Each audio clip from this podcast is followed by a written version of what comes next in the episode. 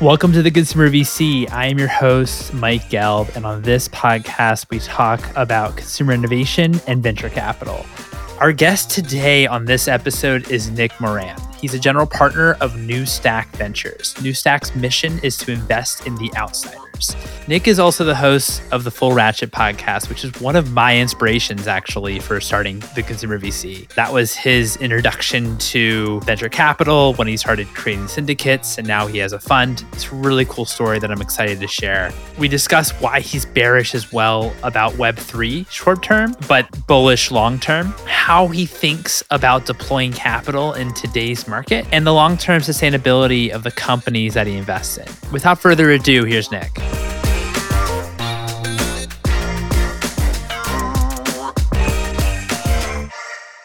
Nick, thank you so much for joining me today. How are you? I'm great, Mike. Always a pleasure. Awesome. Really appreciate you being here. So, I would love to kind of learn the origin story of how you started Full Ratchet and then as well New Stack Ventures. Well, I left corporate America in 2012.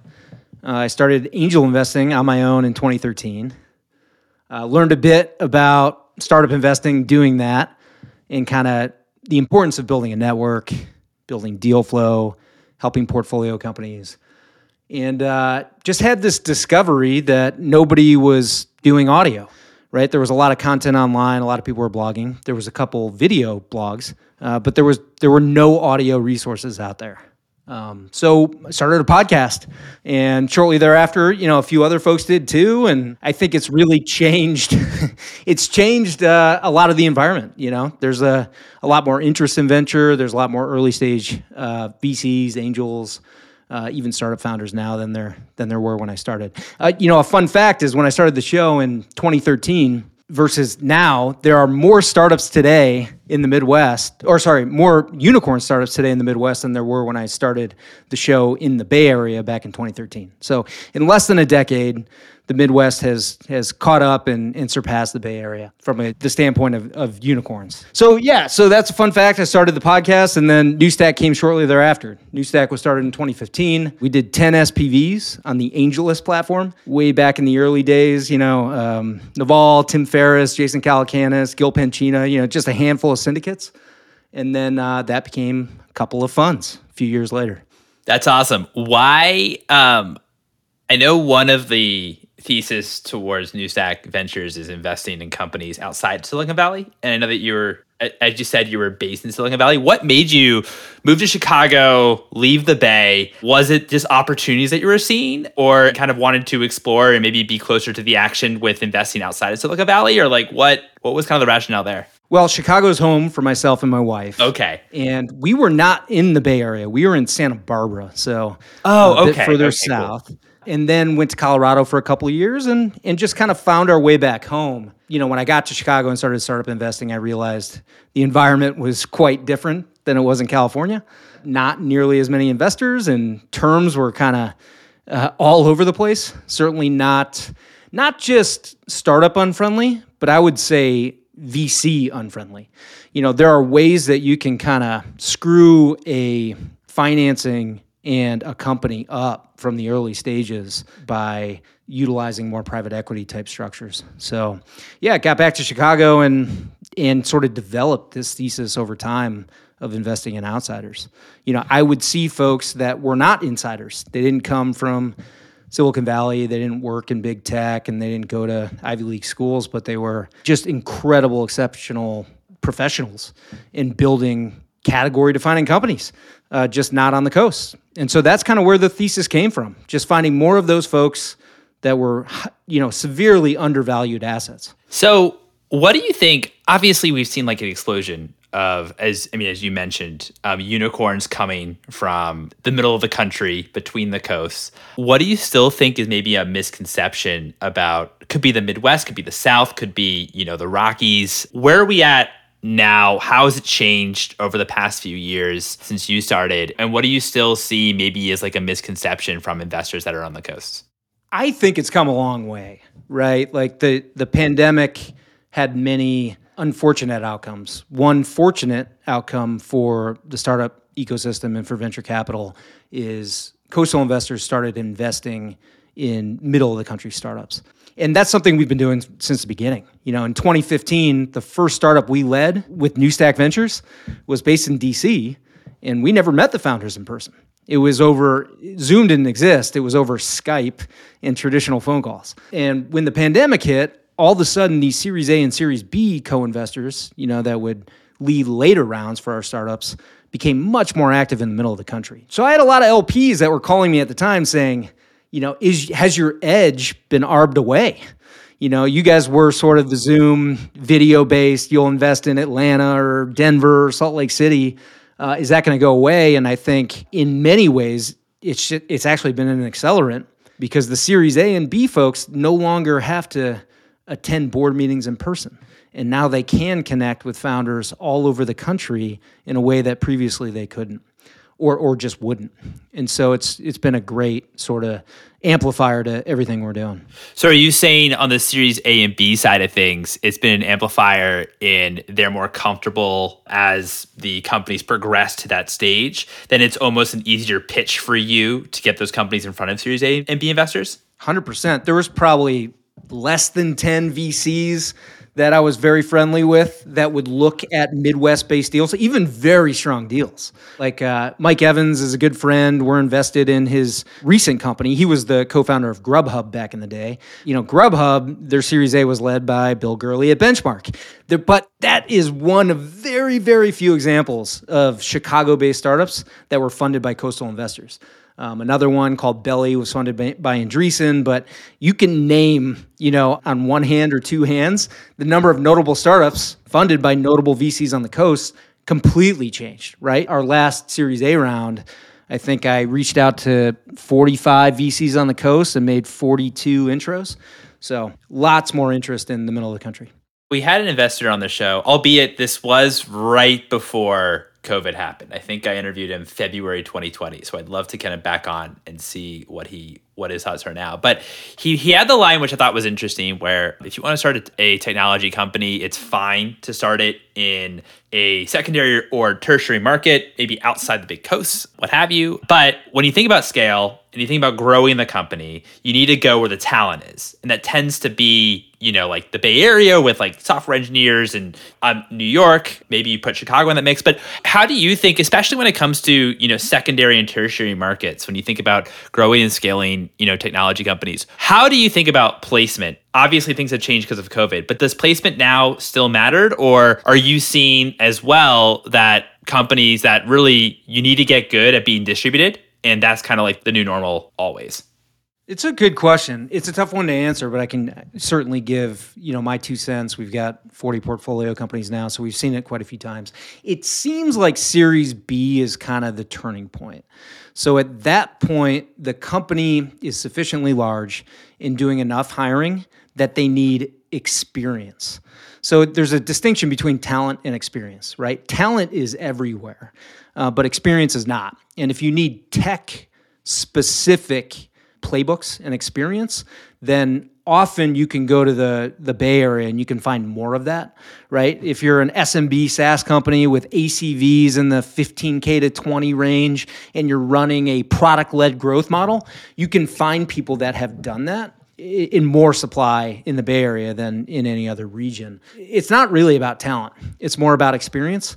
Um, but I've seen those hires go south more than they've gone north, quite frankly. And often it's because sometimes you'll find somebody who has a playbook or experience and they're very smart and they obviously have developed, you know, a strong set of best practices around let's say a marketing technique or a sales technique or or maybe a tech stack, but everything changes, right? Tech is one of the most rapidly evolving places. So if you find somebody who has a mindset of always figuring out the right strategies, right? You're you're a consumer guy. This is especially relevant when it comes to consumer customer acquisition, right? Whether it's SEM or SEO or or now, you know, paid ads with with advertising or you're doing email marketing campaigns or other creative things, the, the ground is constantly shifting underneath you. If you make the mistake as a founder of hiring somebody who's got a playbook that worked five years ago, whether it be on the development side or on the sales and marketing side. That's different than finding somebody who has a mindset of trying to figure out what's the newest, latest, and greatest thing that we can do, or you know, come up with their own tactics and strategies uh, that are going to you know be innovative for the entire space well i think too like you you, you touched on a really good point about talent and about how you need uh, you're obviously looking for people that are pretty agile because and not just have like a set playbook per se especially in the worlds of you know i know that you had your example of of digital marketing but of course things change so rapidly um, in digital marketing um, as you know one place. And you know like another topic when it comes to hiring that we talk about the show too is you know it might be great that a candidate is from you know one of the big tech companies you know facebook google what have you but what happens when they have a budget you know, much smaller that they're given a budget a lot smaller than they do working at the big tech companies. How will they, you know, adjust? How will they survive? Um, that sort. And so I, I also just think too, like on like hiring talent side, it can be also tricky because on one hand, you want someone that obviously has that experience, right, and maybe knows how to do the job. But doing the job for a large company is very different than doing it for a small company. 100%. Context is everything. There are builders and there are optimizers, and that exists within startups. It exists within venture capitalists as well. If you want to build your own firm, recognize less than 20% of your time is going to be investing, right? If you want to join an early stage startup, recognize you're going to be wearing a million hats and you're going to be innovating on a shoestring right? So that goes to your point. It's completely different than joining a large established venture capital firm or a large established tech company where you can go and you can optimize around something very specific and and try and um, you know move the needle in a much more focused way. That makes a lot of sense. Also, like, would love to kind of learn too. Obviously, you started off, you know, as you said, angel investing, then producing syndicates on on AngelList. Why did you decide to go the fund route? What was the reason there instead of, for example, you know, joining another firm, for example, which then maybe you spend a lot more time on the deal flow side of things instead of, you know, kind of relationship managing with with LPs and what have you. But like what was kind of like your mindset and how you wanted to progress per se? I think it's like an evolution of pain points. I, I had Lanham Napier on the show some time ago. You should have him. He is a hoot from BuildGroup, but he talked about how product market fit is constantly changing. It's not something that's fixed in time. So you find product market fit in one capacity and then it changes because the customer sets change and you know needs evolve. You know, once you fill one set of needs, a whole new set of pain points evolves, right? And so same thing happened with us. We filled a need from the standpoint that we could now fund startups in more of a lead capacity at the time. You know, we could do six figure checks instead of my little 25K or 50K check uh, with the syndicate. But then once we started cutting checks on the syndicate, the pain points evolved, right? The pain points for me personally and for my firm is I couldn't hire help because I had no management fees. Whereas if I had a blind pool, a committed fund, all of a sudden there's a fee stream. You can put some services and you can put some people around it, and then you can do much more across the firm. And then the pain points of the founders, Mike. So, you know, when we would cut checks checks via syndicate, I'm talking to founders and I'm saying, look, We'd love to invest in your round. Uh, I think it's going to be somewhere between 150,000 and 350,000. I don't know for sure. And it's going to take us probably two to three weeks, maybe four, to kind of launch this thing on AngelList, you know, prep the materials. I might ask you to do a webinar, this and that. Some founders are great about all that, but some are going to kind of look at you and say, wait a minute, you can't really, you can't give me a firm yes or no and you can't tell me how much it's going to be and you can't tell me when I'm going to get it, you know, that's a little it's a little trickier, right? So it's not a knock on syndicates. It's it's a different type of funding vehicle, but those are some pain points for the founders that are readily addressed with a fund. Talk to me a little bit about how you're thinking about today's market. Obviously, it's pretty different to last year, but We've seen, you know, valuations obviously in many categories come down, bridge rounds, down rounds, and really kind of focusing a lot more on like capital efficiency in companies and, you know, what's your burn, how much revenue you're making, and kind of and kind of balancing out those two aspects. Talk to me a little bit about outside Silicon Valley. Like how has valuations changed what you're seeing in the market that you cover? And also like was there already kind of an emphasis on capital efficiency with like companies that are outside Silicon Valley, or has it really been like across markets, like there's been, you know, quite a drastic valuation change? Boy, there's a lot in that question to address. Um, well, you know, first things first, we invest, as you've suggested, in a different profile of company than, than the coastal counterparts. Our valuations are, are lower in general because these are what we see as underpriced assets. Um, they don't have the bright, shiny resumes, but we think, you know, the talent, the mindset, and the motor is just as strong, if not stronger, than, than many of the counterparts as far as the market goes, Mike, you know, I could cite all the cliches. Best companies are built during recessions. You know, be fearful when other are greedy. Fortunes are made in the down markets and collected in the up markets, right? Now is a is an exceptional time to be a VC if you have a committed fund.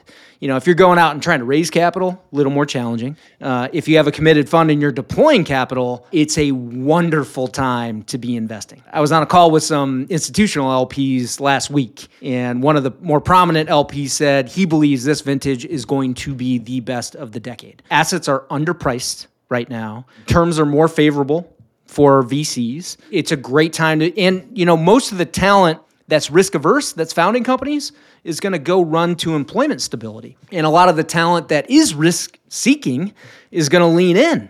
And then the support talent in the system, you know, the people that will join startups, the pricing is going to be lower and that talent is going to be there's going to be a higher supply. Uh, we've seen the opposite, right, over the past probably three to four years. So there's never been a better time to be a VC. And for us, when it comes to our existing portfolio, you talked a bit about this, but our existing portfolio is very strong right? They're built in a different way than many coastal startups are built. When I talk to our our friends on the coast, you know, you do a lot of networking in this business, so you talk to 10 to 15 VCs a week, and uh, everyone's writing companies down. Right? There's panic is probably the appropriate word to use right now. We kind of use polite euphemisms like triaging the portfolio and, and things of that nature. But there's a lot of narrative spin going on with VCs right now.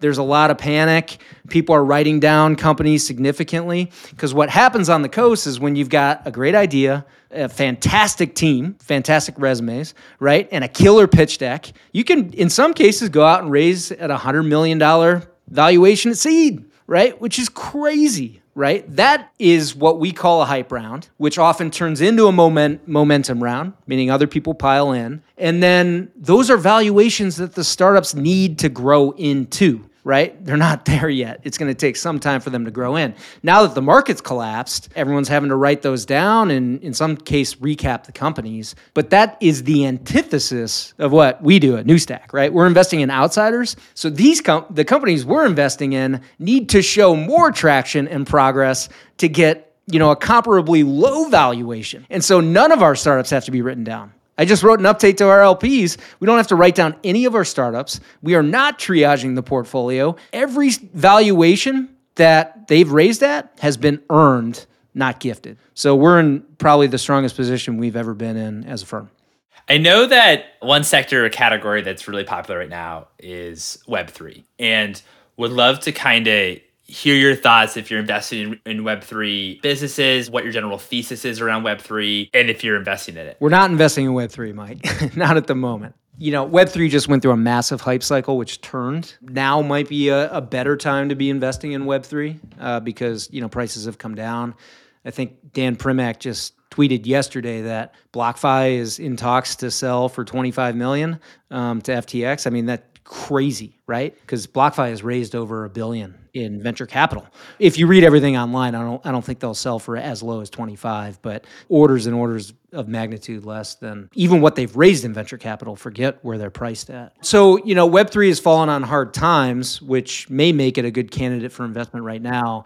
We are still not investing in this space, Mike. Part of that is because of sophistication. If you're going to go after something brand new, whether it's a type of technology or, you know, a new category, you really have to develop some expertise around it. The second reason is, you know, the killer apps just really aren't there yet. A lot of Web3 is serving the pain points of venture capitalists. And I think that's why it's become this huge space. I can talk more about that. But VCs are super infatuated and enthralled with Web3 because it's serving more of their pain points. If you look at consumers, general consumers out there, it typically is not addressing real pain points for consumers.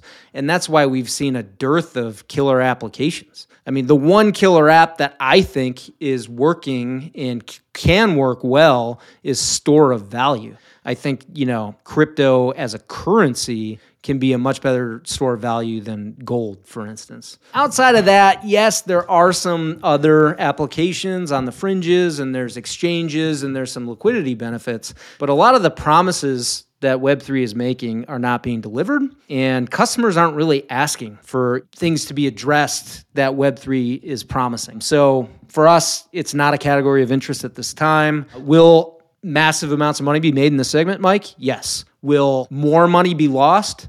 Oh, heck yes. There is a lot of money to be lost in this segment. And so we'll stick to what we know, stick to our knitting, B2B SaaS. It has comparable upside without the corresponding downside. So, how do you make sure that because I know that right now you said you're not investing in Web3, but long term it seems like you're, you know, quite bullish on on some of the applications within uh, Web3. How do you make sure when you're analyzing, you know, a particular category or a segment that, hey, like this is the hype cycle, I'm not going to invest. But at the same time, you also don't want to miss the the actual timing when it actually makes sense to actually to invest. So how do you think about timing when you're actually analyzing different categories you actually want to invest in?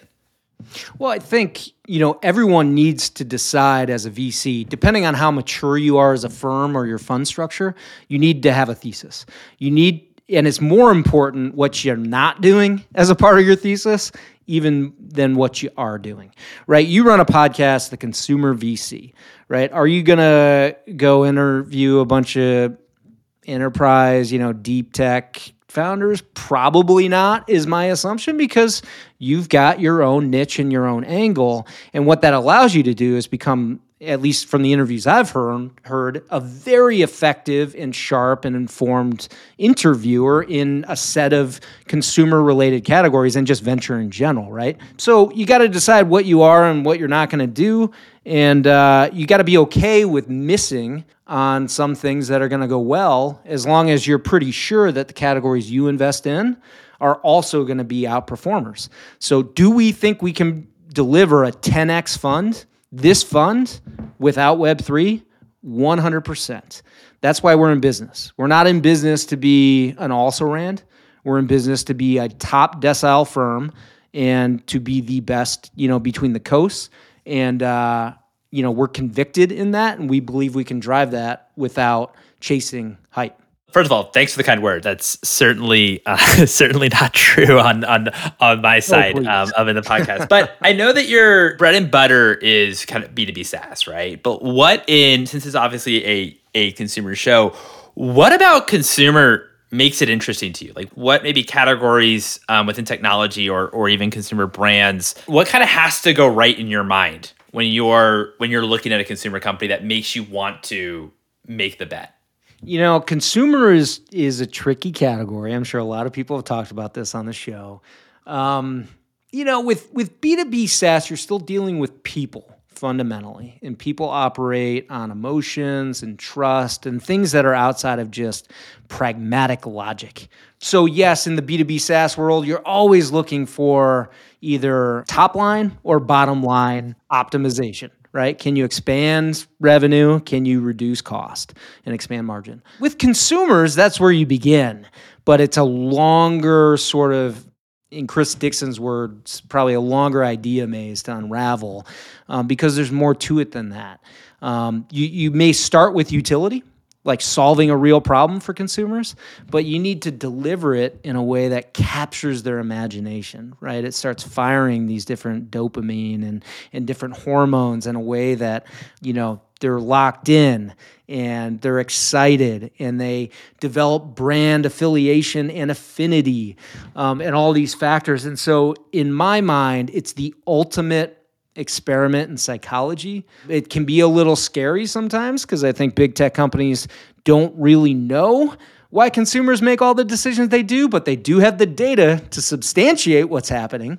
Um, and it's our jobs, you know, as being early stage sort of assessors of this market to try and get into consumers' heads to try and reason and intuit the way that they think and then deploy our capital behind it. Um, and hopefully we can use some data to substantiate that, you know, with a lot of testing and a lot of iteration. So yes, I think everything starts out with utility and usefulness, but consumer gets way more interesting because you get into all these higher level concepts of psychology and and my wife hap- happens to be a psychologist and so you know she's been probably my biggest support in building a business and also trying to invest in in the right people and businesses.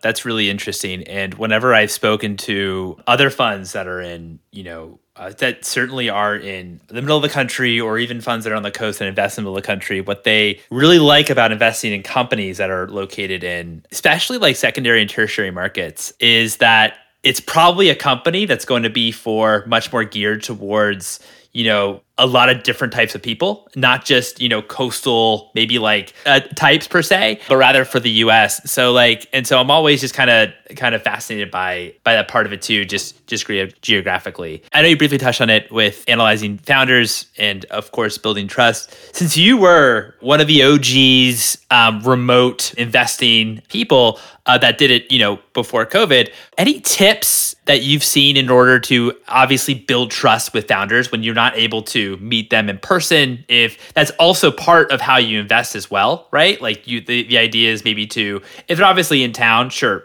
meet with them in person but what are things that, that have you learned from remote investing? Well, I don't want to escape your question, but I think whether you're remote investing or investing in town, I think you have a duty as a VC to be a friend and a support and be on call pretty much at any time. So, you know, I'll tell my founders if I'm not in a meeting or with my son and you call, you know, I'll always pick up the phone. And, uh, you know, we have an expectation of our founders. I mean, they need to have extraordinary mindset and motor, right? They have to have sort of very unique obsession and commitment to what they're working on and have that motor, that high pace of repetition to get after it. And when we hold our founders to that expectation, we need to hold ourselves to the same. Um, which is to say, you know, when when somebody's trying to close around and get wires and everything, you better be on the horn with them, you know, as many times as is necessary and with your fund administrator to get that freaking thing done and get it in first, you know, before the other wires hit. And when a founder needs something, you know, you better be the first callback they get, you know, with hopefully an answer or a resource. I think building trust comes with actions. Everyone in this industry has easy words. I'm sure you've heard many on your show because there's a lot of people that can spin a yarn and talk. Um, but a lot of people don't have follow through. If you've heard what I've heard about a certain percentage of my guests, you know, they don't necessarily act the same way in a board meeting as they do on a podcast. And so you know, actions speak uh, louder than words. And uh, if you follow through with incredible actions with these people that are just extraordinarily committed to what they're working on, you become the person they're referring all their friends to. You become the person they want to work with. You know, when they're interviewed on a podcast and they're asked, you know, what do you think of investors? You know, well, shit, Newstack is awesome. You know, I mean, that's what you want them to say.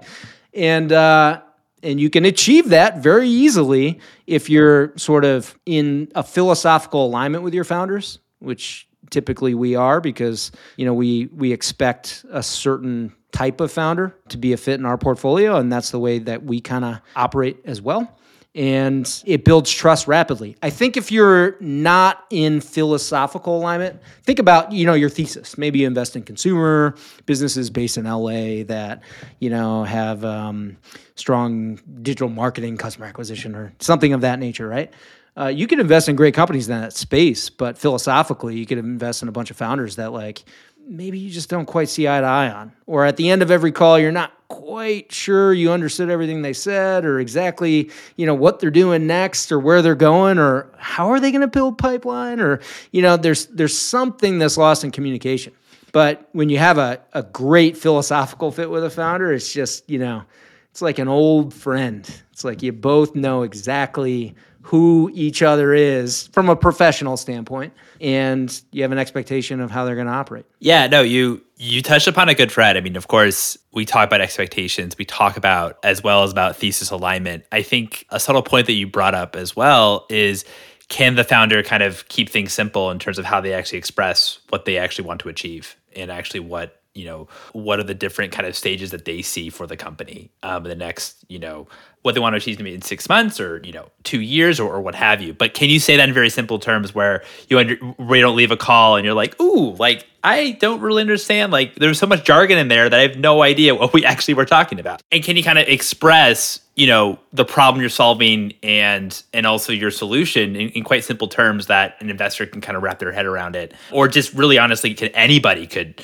could wrap their head around it? So i think that's a that's a great point. 100% and mike i mean you take startup submissions yeah. right on your oh, site Man, he, and i know that you know you try and connect with the right folks and maybe you're doing some of your own investing so i'd, I'd be curious to hear you know what you see in these founders and you know if you think philosophical alignment is important. Yeah, I do. I certainly do think that that philosophical alignment is point is certainly important. I think really understanding like and, and, picking through like what problem that that they're solving and really trying to understand when I meet with founders, trying to understand, you know, on my end, like is this really that big of a problem? Is it not? And trying to you know talk to customers or even just see like their communities that they've built since it's all consumer um, online typically. That then kind of shows to me that or can give me kind of a feel if this is like a real problem or not because i think that and we talk about this a lot on the show but i think the one the one part about consumer that i actually think we should take more of like an enterprise saas approach per se is that enterprise saas is like you know point blank you're not the customer. It's an enterprise that that's a customer. But in consumer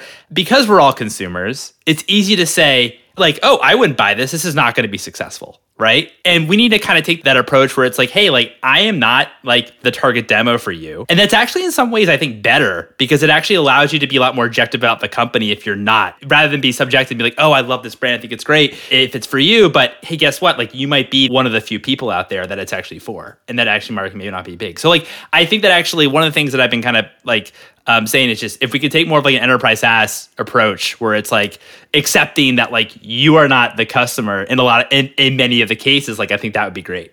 I mean, it's a great insight, right? Like I think there's probably a benefit to doing some enterprise SaaS investing if you're a consumer investor because it kind of helps you ab- abstract your own experience from the consumer, yeah, the market.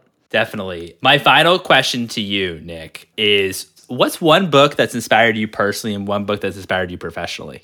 personal and professional kind of there's not much separation in my life. Everything kind of is together, right? Like i am a founder more, even more so than I'm an investor, and what that means is it's kind of all all consuming and has been for a long time. And fortunately, my my family is very supportive and very helpful in, in everything I do.